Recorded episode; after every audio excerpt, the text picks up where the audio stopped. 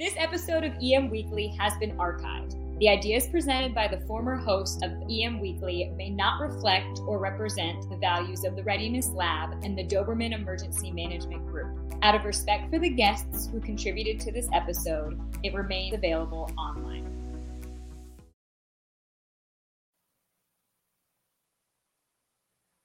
EM Weekly starting right now, bringing emergency managers from around the world together to learn, share, and collaborate.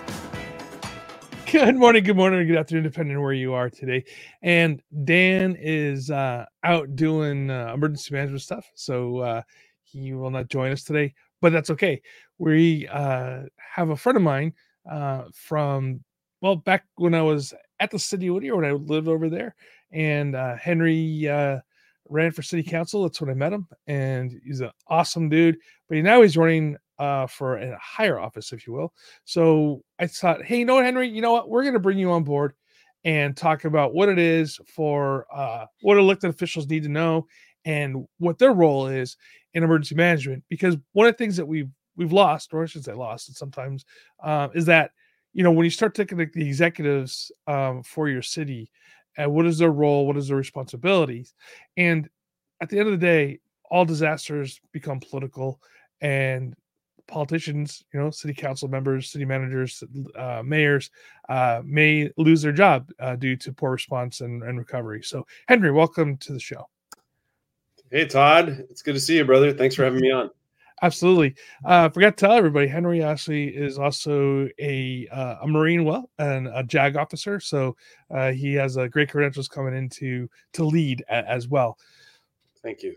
I, re- appreciate you saying that. Yeah, absolutely, Henry. You know, I wrote a piece. It's it's live today on the EM Network, uh, Emergency Management Network uh, um, uh, newsletter, and I wrote it on trust. And I've seen like over the last probably 10 15 years maybe a little bit more uh, we've seen this uh, um, this erosion of trust of that people have uh, for government for government officials. You know I, I, guess the term politicians always kind of had a, a, a bad name to it but um, you know i guess in some cases for for good reason right? You know uh, and and we've always been trying i think as a nation here in the united states to make um to make pol- to make politics less dirty, for lack of a better term. When you think about the progressive era in the 1900s, you know, um, and that aspect of things, you know, why why did you get into into politics and and what makes you you know drive you and and whatnot? How much time you got? you know, for me, public service is in in you know my DNA professionally. I went to a Jesuit university at Loyola Marymount, and I think that's part of part of the tradition there is um, faith through service, and so I, I think you know, that and my experience in the Marine Corps was formative uh, insofar as serve you know serving your country uh, in a way you know provides you makes you deepens your ties and your commitment to your country. And so for me it was natural when i got out to participate in community community service and local government. And local government has a way of hooking you in. Uh, it really does. Uh, it's the gateway drug.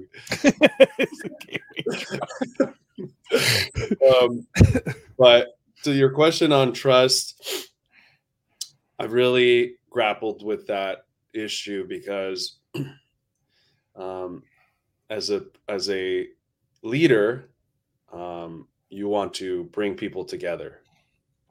You know, as a, you want to bring them together toward a shared goal, shared mission. As a politician, you know, you need to bring people together, but sometimes you have to take actions that divide people and p- put people in different camps. Particularly in this day and age, people are voters are already uh, pretty uh, pretty inclined to fall into different you know different tribes. Um, and so for me, part of it is just being authentic and being willing to accept mistakes uh, when I make them. You know, I think a lot of a lot of elected officials want to be act like they're perfect, and it's hard to trust somebody when they don't tell you what their down what their problems are. You know, when they don't tell you what their their limitations are, and I'm pretty frank about the things that I'm not great at and that I'm working on improving. Um, and I hope people acknowledge that and see me as somebody who isn't just trying to, you know, make them believe that I am better than I am. Wow, that's that's that's you're being vulnerable right there is is critical. I think you know it's hard though because you know if you show the least amount of vulnerability, people jump on want to jump on you, and but I think you just need confidence to to be vulnerable and honest about your strengths and your weaknesses, and that's sort of just I'm just willing to to talk about that more than I think most people. But yeah. You know, one of the th- in in my paper, I, I talked about transparency and, and how we as emergency managers need to be more transparent, and you know, as public officials, we need to be more transparent. And then, um, I think I think our cities and our and our government needs to be more transparent. And I I, I, I kind of talk I talk about Boston a little bit with their um, with their app they have, uh, and I don't know what it's called, but I'm gonna I'm gonna call it the pothole app. If Boston, sorry if it's not what it's called, but you know it's actually Public Works, right? If you see something, uh, whether it's graffiti or a pothole or whatever, a person has the ability to take a picture of it, send it to Public Works, then they get to track to see when it's been fixed, and so it holds accountability. And I think that's one of the things that we, um, as as government officials, sometimes um, we don't allow or perceived at least allow um, to be held accountable uh, by the public that we serve. And i think sometimes people forget that when they get into public service right they forget that service part of it. And i, I think that's something that you have not forgotten um, over the years now the, the service part of it. What makes you and and I, think I'm gonna uh, I'm I'm doing a value judgment right now on you a little bit because uh, we haven't really talked this deep about it, but I, I feel that you're more of a um, you know a, a, a, servant leadership it seems to be more of your style than a top-down uh, control leadership. Am i correct in that assumption? I think you have to be willing to adapt your leadership style to the situation. I think sometimes a more you know top-down authoritarian style can be appropriate in certain situations. Um, in other you know like as a local city council member, I'm just one of five votes. So in that in that situation, you know, where we have like we have a strong staff, a good tradition of, you know, transparent and honest, you know, city governance.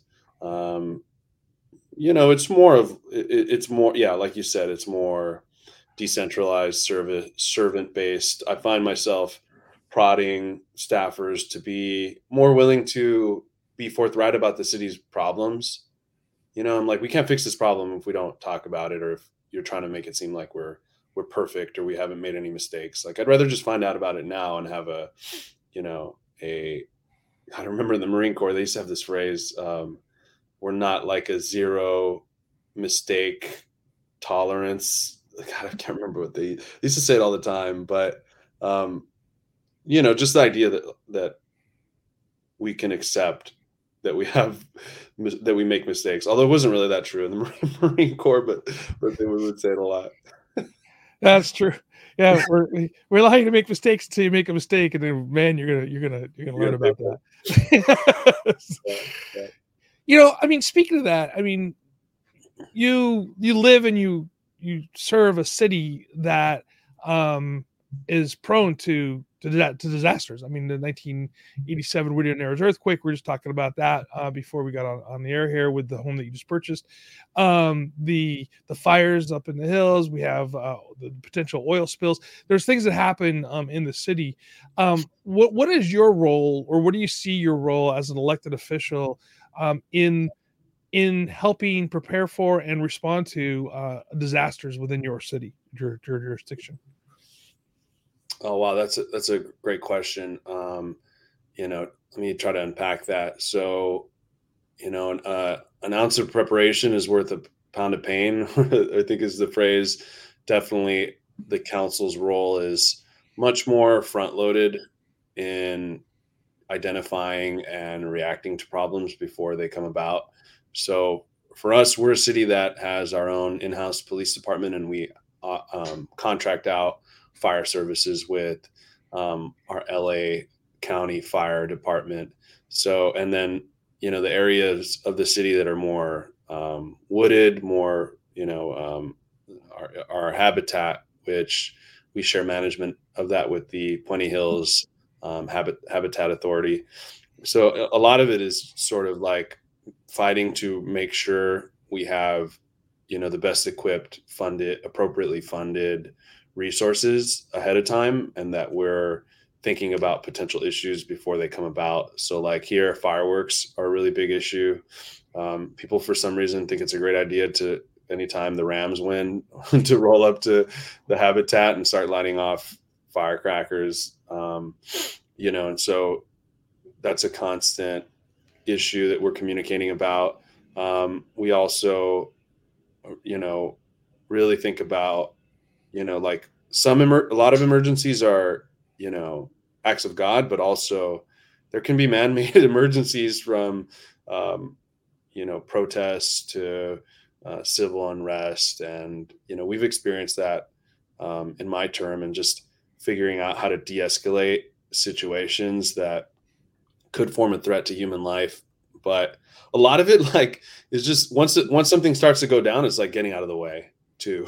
Like i like i spent a lot of time in this in operations center as a judge advocate advising marine infantry commanders.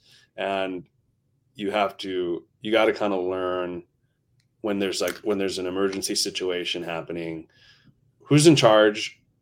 Are let are you letting them do their job um, while also staying informed? And then you mentioned something about um, you know like how every emergency is a political becomes political. I thought you something like that. I thought that was yeah. really interesting.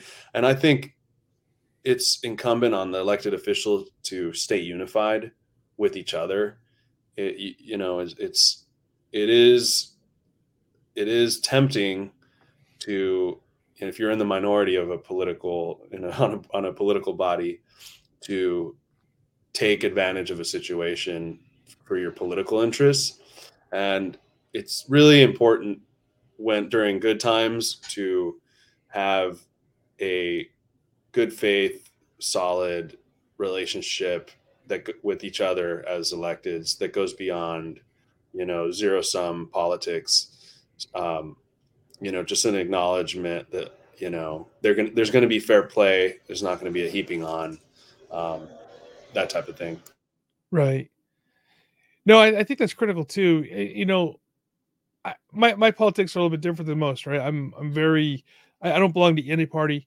Um, I'm I'm very classical liberal. If you want to take a look at that, I mean, I I I really subscribe to a lot of what John Locke has written in the past and some other thinkers along those lines. Um, but that that being said, I I think it's I think it is important that we take a look at as a body come together uh, when we have a crisis and and not divide. And it seems sometimes that we see um, in other areas, and I haven't seen it really here in California uh, during a crisis where um, the political leaders come together to try to divide even more. And, and I think that's a shameful in one aspect of it. But um, you know, you know, I know, I know that you're running for for a higher office. Um, you know, moving from the, you know out of the city to the state level. Uh, you know, what what experience are you going to bring at the state level that you learned um, at the local level, especially specifically when it comes to uh, now a, a, larger, vast area of uh, potential disaster areas, and what what do you see your role as a, a state elected official if you get if you get that post? That's that's a great question. It, it's a little bit. It's definitely different, primarily because of the scope. You know, the, the state of California is a behemoth. Um, right now, it's we. You know, I'm a five-person body governing uh, a city of about eighty-five thousand people, about fifteen square miles. Um, you know, state of California can, is comprised of hundreds of cities and you know, trillion-dollar economy uh, and also the legislature that I would be in, the legislative body would be 40 individuals. So it poses different challenges, and there's also a lot of special interests involved who have competing, you know, competing objectives. Um, I mean, I'm really focused on the climate and also, you know, fire, um, utilities. You know, those are those are all, you know, areas that pose potential challenges. Fire, I think, is probably one of the most complicated issues that the state of California faces, and it's it's also a climate challenge. And there's no real easy answers. There's no like a lot of it is if we have enough had enough money, we would do certain things. You know, like we would underground all we would potentially underground all um, you know electric utilities right but i mean that is a really really expensive task it also potentially creates problems of access in terms of maintenance. you know, it's a, it's a huge commitment. Um, you know, there's a how, how do you how do you attack that problem? I think for me, it's I have a an analytical mind. I have I'm somebody who has a law degree and a business degree as well. And the devil's really in the details. You need people up there who are both willing to get into the details and also have the courage to stand up and fight, you know, for issues that are like the, the toughest issues are the ones that are boring to the average resident and voter, but like a keen financial interest to a niche set of um, market actors. And because like people don't care, you're never going to get an attaboy, you know, you're never going to get reelected or bumped up to the next level for fighting the good fight there. But you can get a juicy reward from you know, um, you know, uh, from private actors who are happy to share the the wealth with you in form of campaign donations. So, um, so just like independence, believe it or not, is a real asset when it comes to serving the public. It's why I fought really hard to, um, you know, keep you know have a grassroots donor base, and why I've run against two incumbents now because by by definition, um, the establishment doesn't support you, and so when you win, the establishment can't really expect much from you. Right. I think that's important too. I think I think you're absolutely right. You know, we we do. I, well, let me rewind a little bit here for a second. One of the problems that we've seen across the board when it comes into politicians, even you know, today we hear it a lot, right? We just had an issue where uh, members of Congress are making a lot of money uh, with insider trading, but it's not illegal for them to insider trading. And it's just interesting to see that we're we're seeing the development of of two classes of people, right? We have the elected official class that allow to do things that they get away with, and then you have those that are are not elected officials that get in trouble for doing the same thing. And um and I think a lot of has to do with with money coming into into politics. I don't know you know this is not what we're here to talk about today but i don't think that there's an answer uh, to to remove to remove that uh, from the equation at this point. But I, know what you're doing is is uh, very noble, and and you're I think you're gonna I think you're gonna do well here. Um, Thanks, Don. How, how how you know kind of kind of going forth and, and, keeping it with the the the theme of emergency management specifically.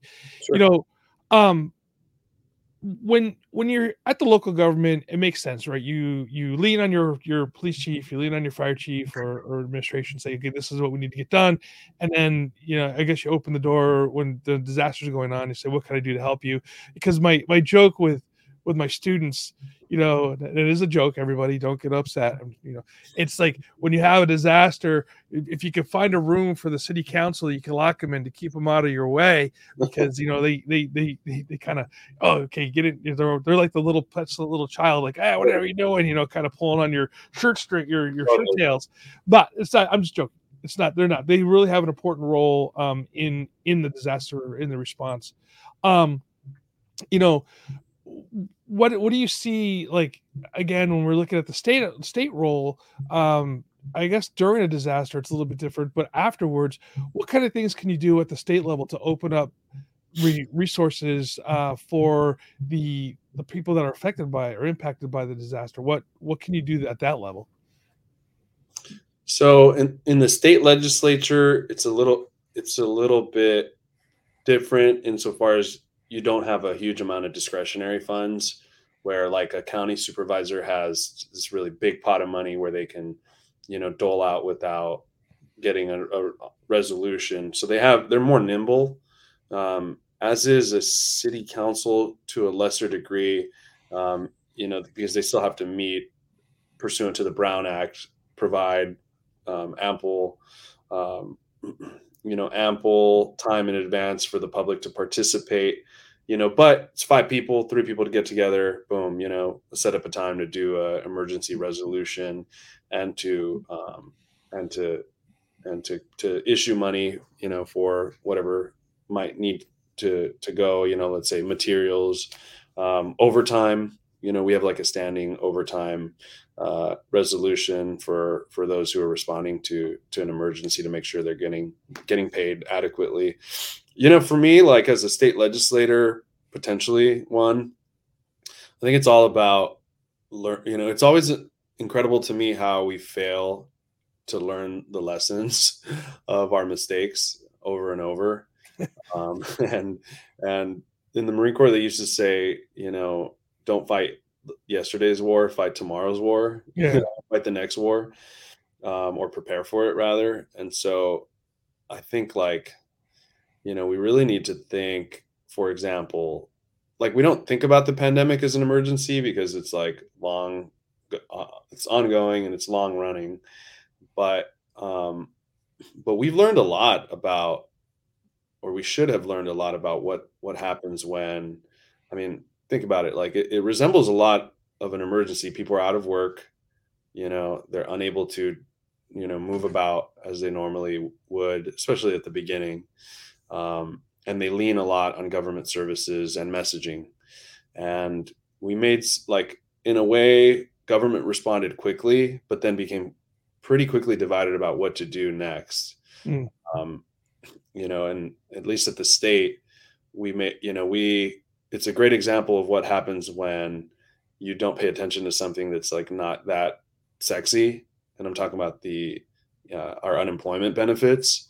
Um, you know that we were using such a archaic legacy system that people struggle people who deserved it deserved unemployment benefits struggled to get it. And um, fraudsters benefited tremendously to the tune of billions of dollars. Right. Um, that's money that could be redirected could have been redirected to go to um, you know combat fires to you know prepare our infrastructure for an, an earthquake um, you know or to a hundred different areas that you know that got sucked into you know just thrown into the ether. Um, so they issue these enormous reports you know somebody's got to read them and do something about them. And for me as a mil- as a former military uh, person. I one of the things that I always say is, um, you know, it's always possible for things to get worse, you know. And there's and and I, while I try to be an optimist, there is a pessimist in me, um, you know, that's like, you know, hope for the best but prepare for the worst. And I think that's the attitude you have to go in with, you know, what like having experienced worst case scenarios in, in combat and in other, you know, and you know, in in, in government, um, there's a tendency to just like breathe easy. Oh, we got through this one instead of focusing on how we can prepare for, you know, and harden ourselves as a target for the next emergency. Yeah. On the pandemic thing, it kind of drives me crazy when you have politicians and people stepping up in front and said, "Oh, you know, we we weren't prepared for this. We never even knew this could occur. Uh, you know, things like this." And and those of us in emergency management and, public health are, are, like, "No, no, no, no. We we had a pandemic plan in, in place. Like we we knew this was going to happen, and that you know some of the steps that occurred. You know, now you know, mm-hmm. was it COVID that we were planning for? Oh no, because we didn't have a name for it. You know, we called it pan flu for most part, but uh, you know, I just find it interesting that there's people that said, "Oh, we weren't ever ready for it," which which we were, and uh, the but I'm going to take the blame here on emergency managers because I don't think we did a good enough job reaching out to our elected officials because there's a you know a lot of times a rotation right? You know a person's there for four or five years they move on uh, new person comes in and you have to retrain them you know are, are we doing a good enough job to to reach out to elected officials to really uh, teach them and have them understand what we do as emergency managers? You know what we do what what their role is as emergency in during during the crisis. Um because they like i said they everybody everybody has a role um, and you know realistically the elected official uh, has has a network of people that they that they deal with on a regular basis whether it's their uh, people who are are wanting to vote for them or people who who who want stuff from them you know things like that. So they do have that ability to to reach. Um i think it, my advice for emergency managers who want to um, want to have a better impact through and with elected officials is to turn the table around and you know think about what the the the challenge is for the person who's in the seat as a politician. You have competing demands. Um, you you have a short amount of time to to get them done in. And your constituents um, oftentimes are more interested in um, social issues you know that that don't really necessarily have a direct nexus on uh, with um, you know emergency issues but you can be it's easy to get focused on basically everything but the emer- you know potential emergencies and so i would just say you know try to find a way to communicate how elected officials can benefit um like like how how they can how, how you can turn a potentially dry subject into something that that person can feel good about accomplishing you know? It, eh, people tend to not want to think about the negative. Right. So if you say hey if you don't do this eh, i mean we've all seen for you know uh, fourth of july. What was that movie with will smith? Oh independence day. Independence day yeah um, july. Um, we've seen independence day. Nobody listens to the like you know scientists who's run around, uh, you know, like uh, talking about the sky falling. People want to know, okay, how can I, how can this be a positive thing that's going to make constituents feel good about it and help me get reelected? I, I'm not saying me like this is an issue for for me. I I get it, but in terms of other politicians who might not immediately be excited to focus on these issues, you know, find a way to turn it around where they can you know portray that as a as a short term win. Yeah, you bring that's a good point now, Henry. You know, I'm thinking about this like all the disaster movies that are out there. It's always like this like this one scientist person or whatever. Even like the movie Jaws, where the, the, the, mayor's like, "You need to open the beaches. This is people need to be swimming." You know, the sharks eating people. You know, I mean, like it's always it's always the guy who's like very cautious and hey, we need to save lives, and and there's always some politician who's over there going like, ah, you know, this is gonna ruin a bottom line, and you know, we need the votes. You know, so uh, there's a good book called um, "Our Iceberg Is Melting." that talks about this and it's called it's like a organizational management book about changing a a culture to respond to a um, potential business catastrophe, but it could just as easily be applied to the emergency um, context where there's it's really a, a multi-step process that involves different types of people and recognizing what kind of person are you in this process? And how and if you're not the person that can take it all away who are the other people you need and what's the messaging you need to adopt to get action to to be accomplished.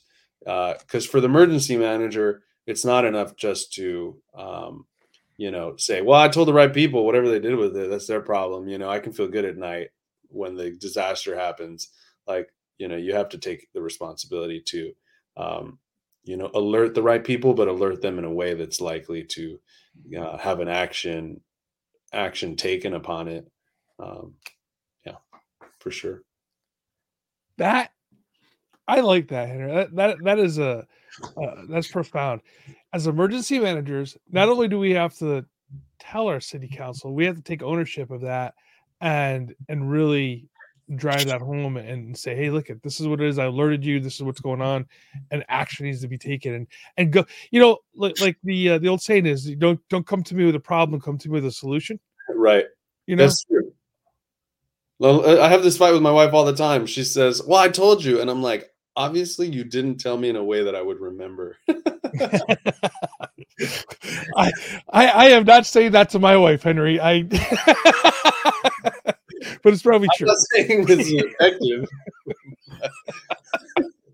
oh man, yeah. Uh, I would, I would, I still want to stay alive. That's my my, my point. Oh man. Well, you know what, Henry, it's been a great conversation, and I think it's something that we need to do more often. You know, I think one of the things that that as an emergency manager sometimes we're afraid to do is, is have that conversation with the elected officials. Um, I, I think we have this. Uh, there's a, a buffer between us, um, the, us, the emergency manager practitioner at a city, um, and the elected official. Um, and I think there needs to be more uh, open dialogue between both and transparency. So when a disaster does occur, our elected officials do understand what's going on, understand their role, and and are and able to have a voice um, out there. Because, like I said at the beginning, um, people lose elected officials um, lose their jobs um, after disasters because they are seen as being ineffective during that time. And I think it's unfair to us to uh, uh, us. I say uh, unfair for for us as emergency managers not to um, give them the tools that they could do to actually make a better impact uh, during the time of crisis. Henry, well, last word. What would you like to say to all the emergency managers um, out there in the world right now? Vote for me. No, if you're in my district, vote for me. Absolutely. no, no, just kidding. Uh, well, just mainly that I, I appreciate the work you do. It's often in the shadows, in the worst, most claustrophobic office um, of, the, emergency operations center or the police building or you know the community rec center. And you don't you know i know you don't get the accolades all the time but your work is important. It can save lives and you know continue to improve and get better every day because um, lives are depending on it Henry, thank you so much for your time today. todd thanks for having me you're the man Everybody, thank you so much for spending time with us today. And uh, please follow us on your favorite uh, podcast player. And until next week, stay safe and stay hydrated.